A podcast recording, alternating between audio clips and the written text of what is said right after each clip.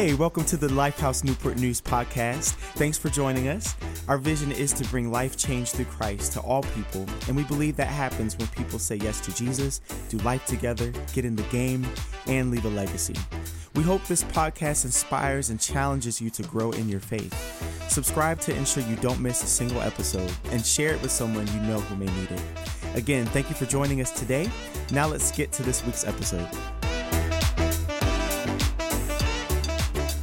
Now, here's the thing, right? We, last week we celebrated what? What do we celebrate? The resurrection. We celebrated Easter Sunday, which honestly, if you think about it, Easter is actually a funeral. Easter is celebrating the death of death. Where what you see Jesus saying is, is, is that I came and I actually defeated death for all time and opened up the opportunity to have life eternally.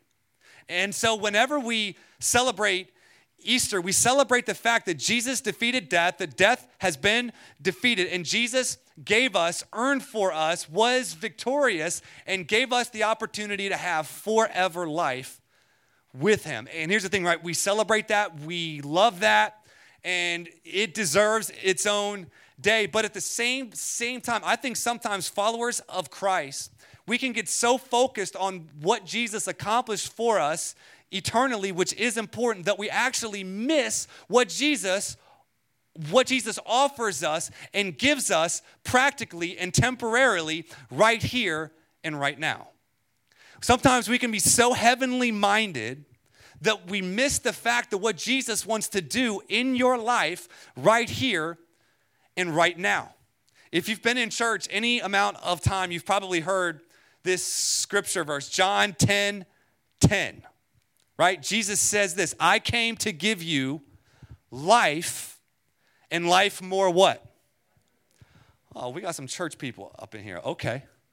Abundantly, right. Abundantly, that Jesus came to give us life and gave us life abundantly. Now, here's the thing, right? Whenever Jesus was saying that in John chapter 10, that was recorded by the, uh, by the apostle John, is that sometimes Bible trans- translators have to make decisions about certain words, what they're going to actually translate to in the English language. And, and, doing, and doing research on this verse, and specifically that word, uh, uh, abundantly, I actually think that word abundantly is actually a terrible translation of what that Greek word actually translates to. Here's the, here's the word perissos. Everybody say perissos. And here's the thing per, perissos, if you study that word and you study the connotation of it, let me give you the connotation and, and what the additional definitions say that this word means here. It means it's more than is necessary superior. So basically, what's extraordinary? Uncommon. So basically, what Jesus was saying here is I came to give you life, but I just didn't come to give you life. I came to give you life that is more than is necessary, a life that is superior, a life that is extraordinary, a life that is uncommon. Do you see how, when even that word abundantly is, is honestly, I think, probably one of the worst translations for that, for that word? Where doesn't it give that, that power of basically saying Jesus did not just come to give us eternal life. And the thing is this, right? The context that Jesus said, I came to give you life and life more abundantly. And he wasn't talking about eternal life, he was talking about life right here and right now in your sphere of context, right where you are. He was saying, I came to give you life. More than is necessary, superior, extraordinary, uncommon. Is this good news for somebody today? That Jesus did not just say, I came to save, to save you eternally, but your life here and your life now is to suck. But I think sometimes as Christians, we get this mindset that Jesus did that, that Jesus only cares about whether you go to heaven, hell, which is important. It's definitely important. But Jesus has a life that he wants to offer you and give you, and that you can actually walk in right now. That even in the midst of your common life, your ordinary life, it, you, you can actually live in an extraordinary and uncommon life in the midst of your ordinary. Because, y'all, let's just be honest, right? A lot of us live very ordinary lives a lot of us live very common lives, right? You got your job, you know, you get up, you go to work, you do your job, you do your thing, you got kids. God, God bless you, I've got three all over the place, all the time. It just feels like your, your brain's spinning. You got your job, your kids, you come home, and then you got your spouse. You know what I'm saying? Like there, there are so many of us here. We live very common ordinary lives. And whenever I hear Jesus offering, saying, I came to give you uncommon life, I came to give you extraordinary, superior, more than is necessary life. I... But here's the thing I believe what Jesus is saying here is, is that to bring the uncommon and the extraordinary into the common and ordinary places in your life, I believe this. This is what Jesus is essentially saying. Basically, I am learning, and here's the thing, right? This could say you, but at the same time, from Jesus to live my life as he would live my life if he were I. Where actually, when Jesus says, I came to give you abundant, uncommon, extraordinary life in the midst of your common, ordinary life, it's almost as if Jesus is saying, I want to invade your life so whatever you do, wherever you are, whatever context you are currently in, it's as if Jesus were there himself. Right? Let me illustrate this to you. Dominique, what do you right? Do bro, what's your job? Electrician. Right? Jesus would definitely be able to relate with that because Jesus was a carpenter, right?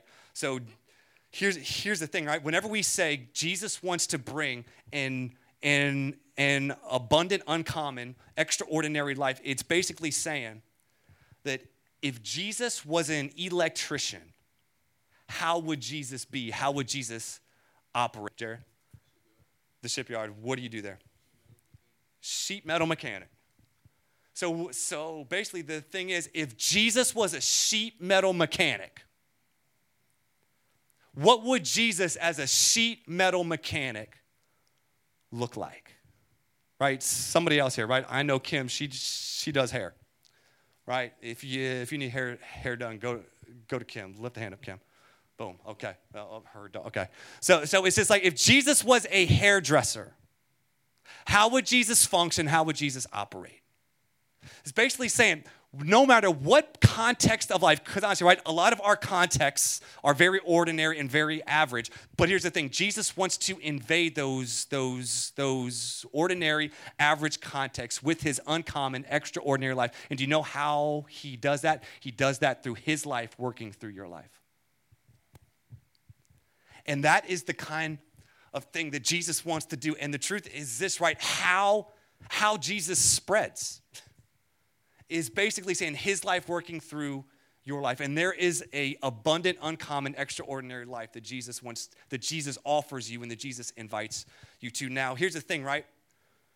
This this we, we, we've got to ensure that we have the right concept and context of this word abundance extraordinary uncommon. Because if we're not careful we will take that to, to, to essentially mean a United States abundance, right?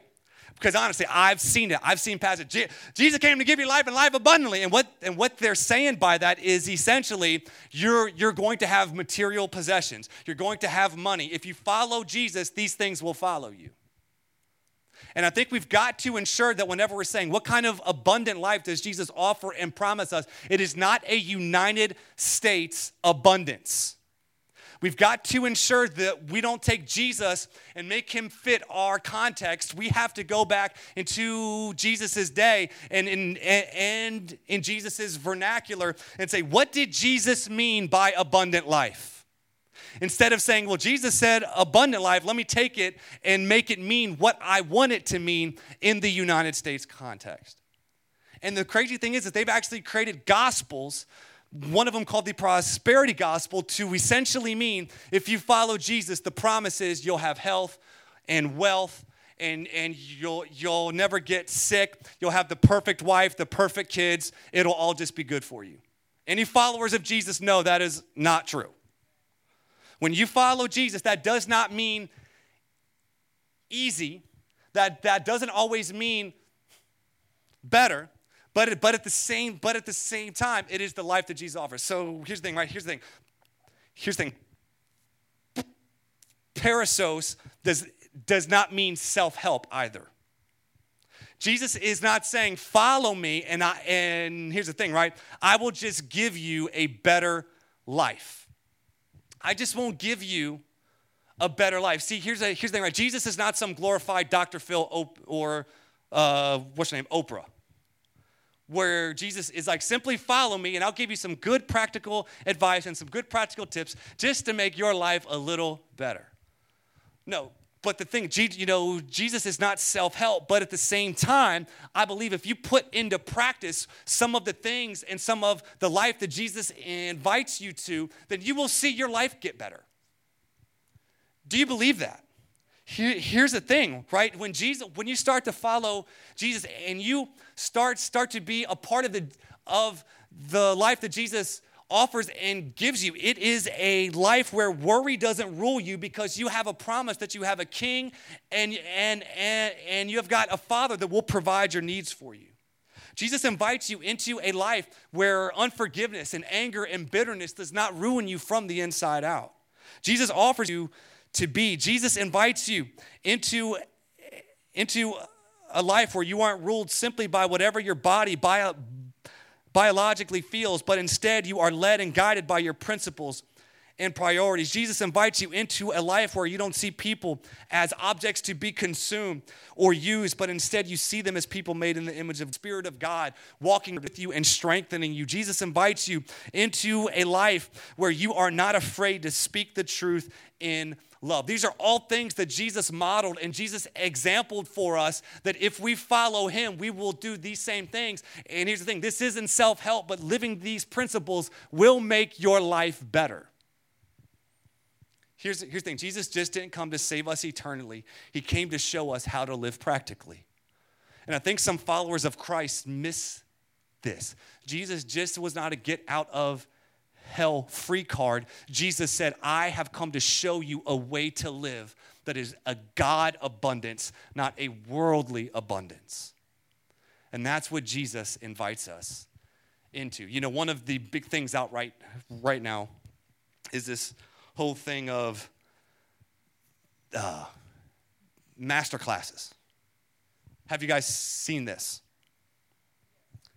Thank you. Master classes, right? Where it's like you can learn how to do anything well because you take a master class, right? And they've got master classes on anything and everything you could possibly want. Like you can learn how to cook by taking Gordon Ramsay's Gordon Ramsay's master class.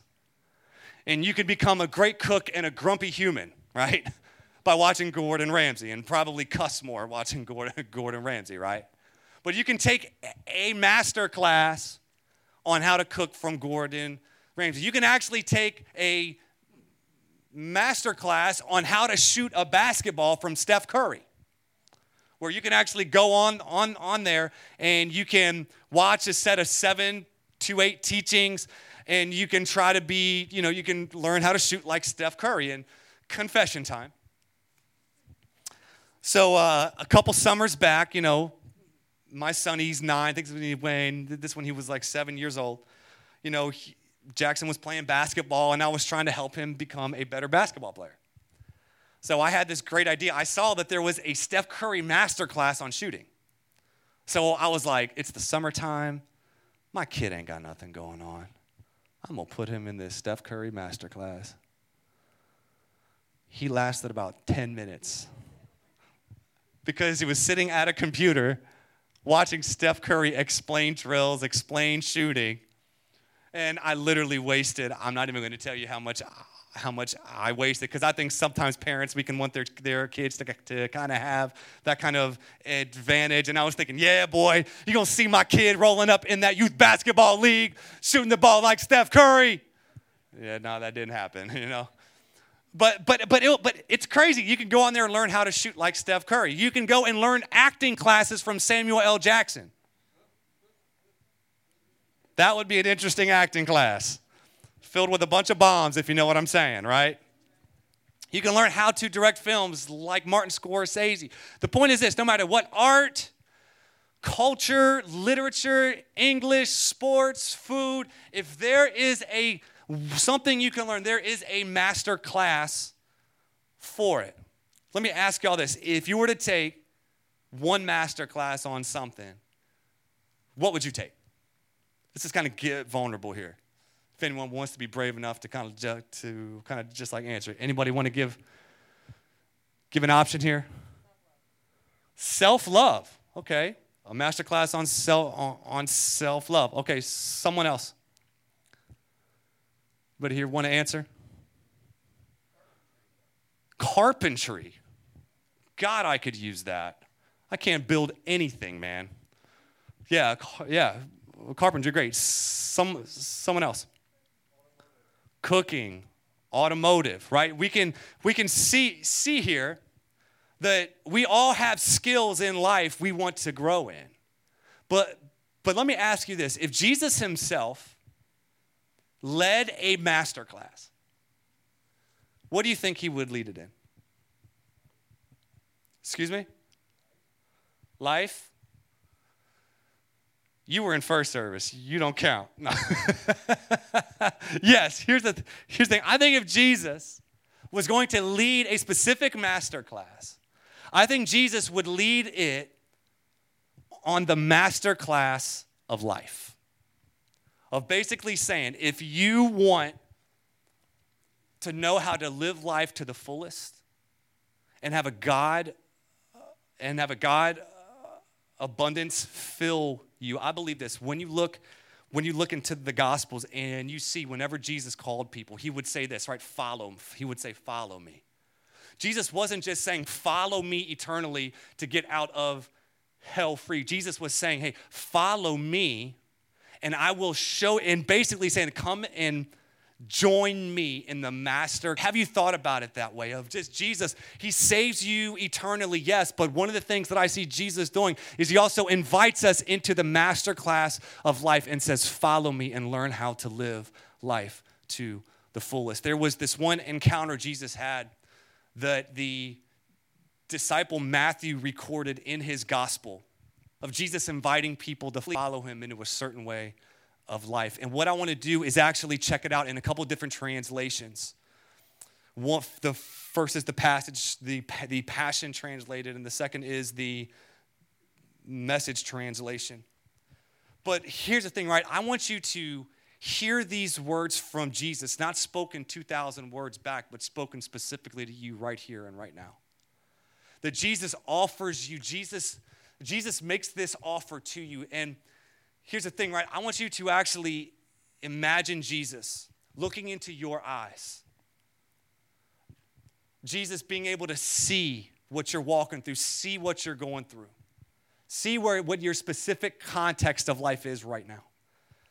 And here's the thing, right? This is actually Jesus talking. These words are in red in the Bible, meaning these are words coming straight from Jesus, that Jesus was speaking to a crowd of people then. But like I said, I want you to actually think about it as if Jesus was speaking to you right now.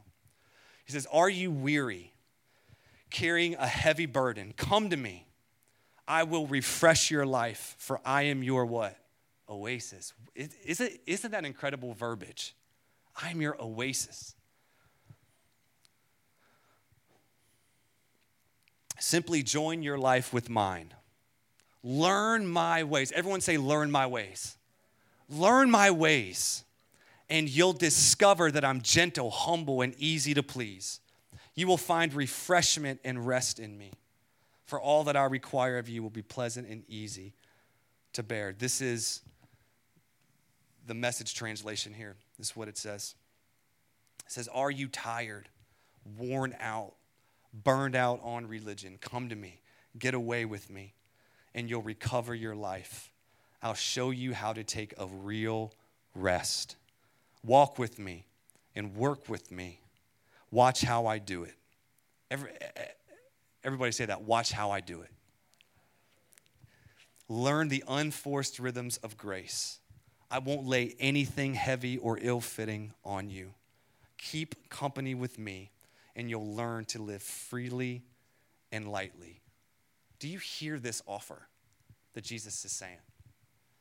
If you are burdened and weary and tired, basically saying, if you've tried life your way and it has not worked, come unto me, learn my ways, watch how I do it. Do you know what Jesus isn't saying? Isn't saying here, come to heaven with me. What he's saying is, I want to give you rest in real life right here and right now.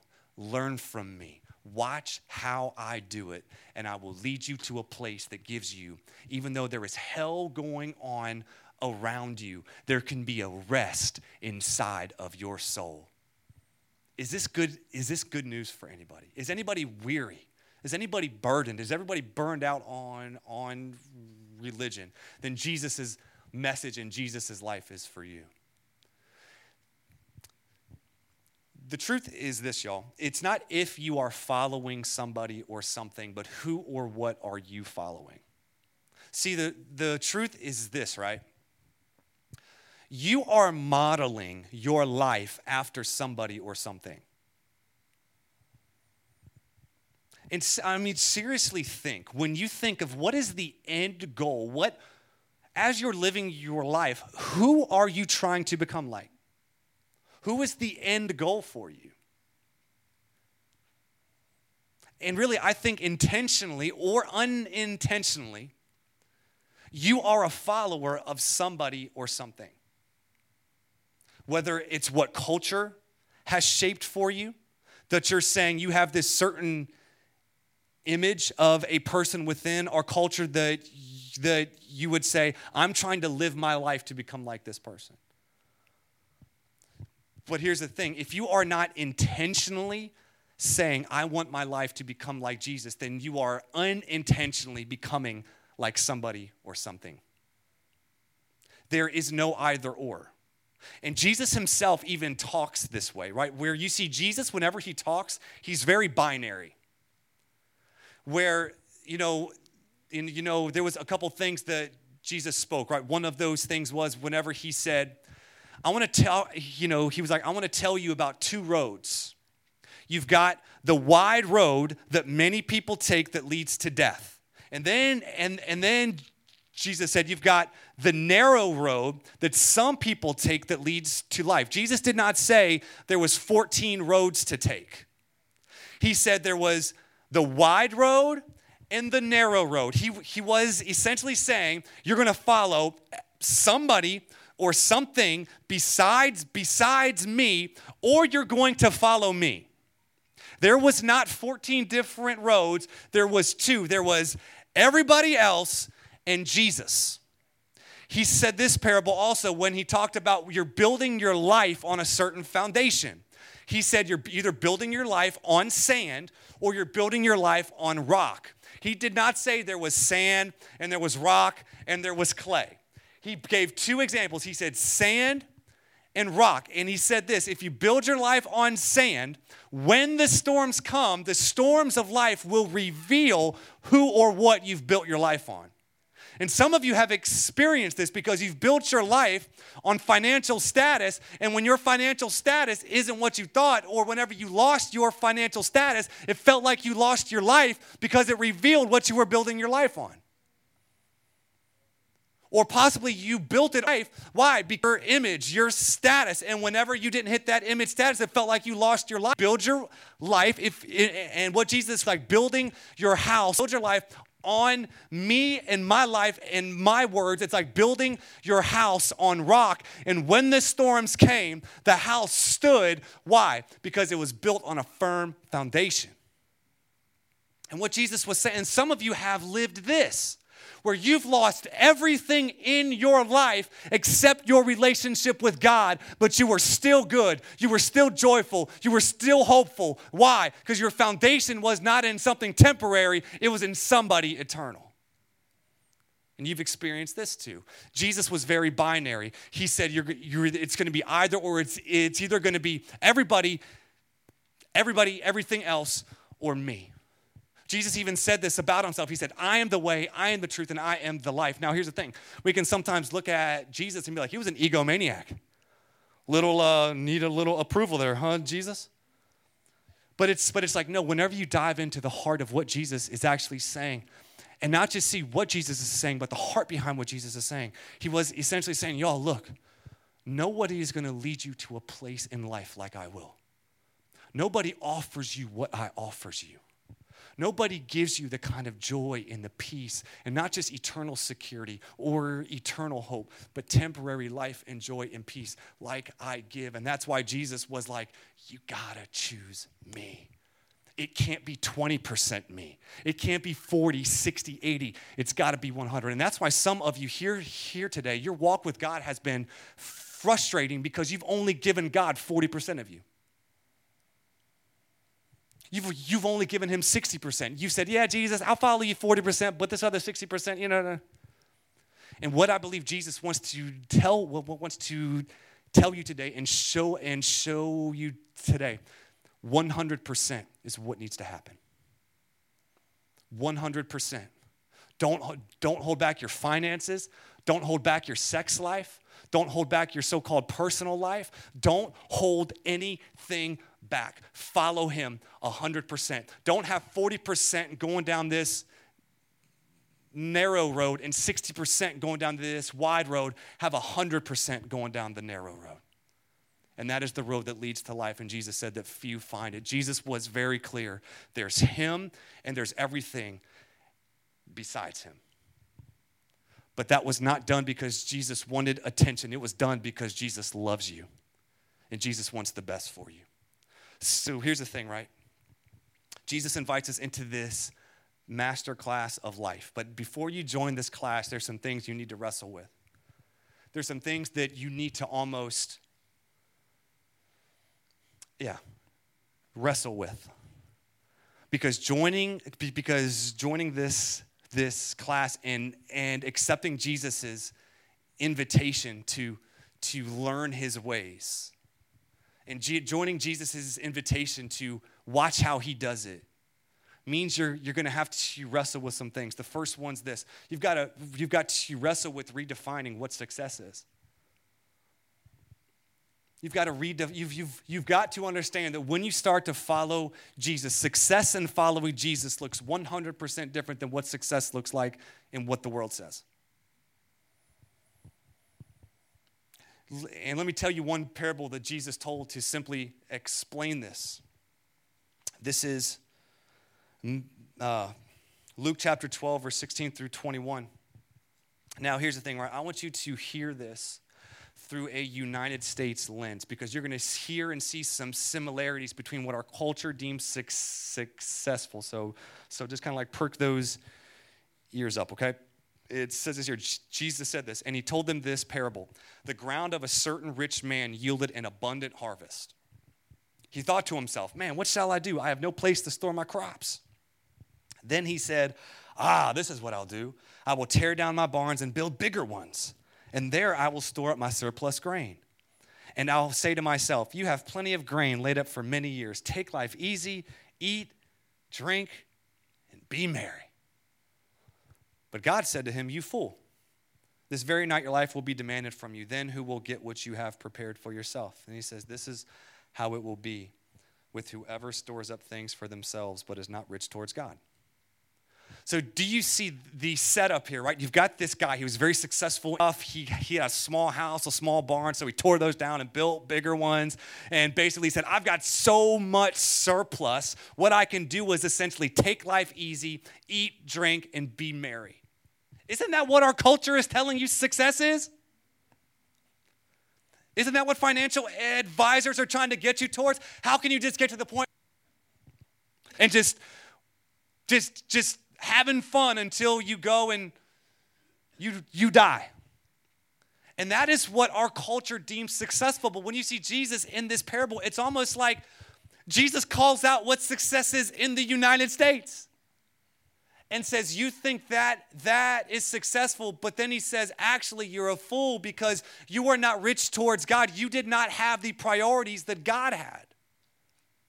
And y'all, this is just one parable that Jesus gives that where almost realize you have been in success is in direct opposition to what our culture says.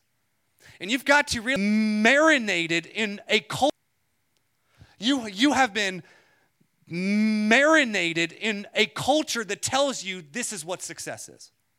And if you don't have this, you aren't successful. And that is why, as a follower of Jesus, that if, that, if you're going to join this master class, you've got to wrestle with this idea of what success is. And you've got to almost say, are you willing to lay down what you deem and what our culture says success is and say, Jesus, I need you to help me redefine this. Secondly, you've got to relinquish what your idea of wisdom is. If you're going to join Jesus' masterclass, there's going to be some things that Jesus is going to say and teach that are going to be in direct opposition to what you believe and have taught wisdom is. Right? One of the things Jesus said, Matthew 18, he said this at that time the disciples came to Jesus and they and they asked who then is the greatest in the kingdom of heaven, right? So you got to love the, the disciples. They're coming to the greatest person asking how they're going to be the greatest, right? That would be like Steve Kerr coming up to like Jordan. And, and for those of you that actually get that reference, right? Basically, saying, hey, Jesus, how can I be, or it's kind of like Jordan, how can I be the greatest, the greatest basketball player? Uh, Steve Kerr, you can't be. I'm the best, right? But Jesus here doesn't bash them for, for wanting to be great. He actually redirects them on what greatness is. And here's the thing, right? Jesus doesn't bash you for wanting to be great, but he wants to make sure your definition and your trajectory of greatness matches him. Because here's the thing, Jesus, then it says this Jesus called a little child and placed the child among. That's part of the process of getting into Jesus' masterclass where you've there's got to be this change in your mindset where it says you change and become like little children. He says, unless, yeah, unless you change and become like little children, you will never enter the kingdom of heaven. What Jesus, what is Jesus saying here? He's saying that you're gonna actually have to take on a posture of learning. Jesus can't get nothing to you. You're so full of yourself, Jesus can't get nothing in there. And here's the thing as we follow the example of Jesus's life, there has got to be this part of you that says, I've, I've got to lay my pride down and come as a little child and say, Jesus, I need you to, like, you know, here, here's, a, here's the thing, right? Chil- children, innocent, chil- ch- children, they're, they're like sponges right? And here's the thing, right? That's what Jesus says. It's like the greatest is the one that changes and becomes like a child and is a sponge ready to soak up whatever Jesus says. And y'all, here's the thing if you're gonna join his class and live like him, you, you, you've almost got to take your wisdom of what you've been taught and what you think and say, Jesus, I lay it down. I want to learn what is wisdom to you. So here's the thing you've got to redefine what success is. Secondly, relinquish your idea of wisdom. But lastly, and, and this I think is good news, like you've got to realize what you gain when you start to follow Jesus and you join his masterclass of what life is. Because I think sometimes as followers of Christ, we can get so focused on the sacrifice, we miss the reward. Anybody been there? It's just like you can get so locked up and man, I'm sacrificing money, sacrifice and time, sacrifice, you know, and, and, and you kind of get this kind of just like grumpiness of what you're sacrificing. When have you ever thought about like what the kind of life you actually gain when you start to live your life according to what Jesus says?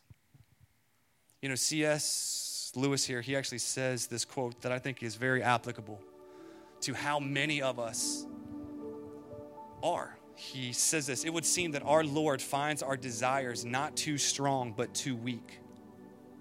We are half hearted creatures, fooling about with drink and sex and ambition. when infinite joy is offered us. Like an ignorant child who wants to go on making mud pies in a slum because he cannot imagine what is meant by the offer of a holiday at the sea. We are far too easily pleased. And I believe the reason why some of us are locked in our jacked up, messed up lives is because you're far too easily pleased. When there is a life that Jesus offers you, and here's the thing an abundant, uncommon, extraordinary life that is available to you as his follower that can actually invade your common, your ordinary life. Matthew 13, 44 through 46 says this. This is actually Jesus talking. He's telling this parable. He says, The kingdom of heaven is like a treasure hidden in a field. When a man found it, he hid it again. And then in his joy, he went and sold. Everyone say, sold. All he had and bought that field. Again, the kingdom of heaven is like a merchant looking for fine pearls when he bought it. Basically, which of great value, he went away and sold everything he had and bought it. Basically, what Jesus is saying here, when someone discovered the kind of life that Jesus offers, they sold everything they had. They, they, they said, in comparison to the life that Jesus offers and the life that Jesus gives, I'm going to do whatever I have to do to go after that because I have found what life is worth living for. And y'all, I'm, I'm praying that the, the thing is, is this, right? As we begin this series and as we talk about what living like Jesus is, right? This has been a very, a very foundational message, a master class of life that we would, that as we discover it, as we see it, that there would be this sense of abandonment. There would, there would be this sense of saying, This life is available to me. I will go and get it at whatever the cost, if I got to change my job, if I got to change my schedule, if I have to dump this girlfriend or boyfriend that I'm dating, I will do whatever I have to do to get the kind of life that Jesus offers this abundant, uncommon, extraordinary, more than enough, superior life. And I'm praying that this would be the heart of our church, that we would just not see Jesus as being this, as being this eternal Savior, which He is. We celebrate it. We believe it. We believe that Jesus defeated death, but there is an abundant, uncommon, un- extraordinary life available for you right here and right now that wants to invade the common, ordinary places and spots in your life. Do we believe that, church?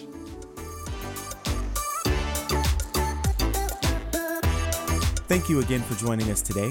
If you need prayer, have any questions about what you just heard, or said yes to Jesus, please reach out to us at lifehousenn.com or text 757 690 2401. We'd love the opportunity to pray for you and help guide you through the next step in your faith journey. In the meantime, we hope you'll join us online next Sunday at 9 a.m. or 10:30 a.m. at lifehouseonline.com or in person for a live worship service at 9:30 a.m. or 11 a.m. at the Kiln Creek Regal Theater in Newport News, Virginia. Visit lifehousenn.com for more information or to RSVP for a live service.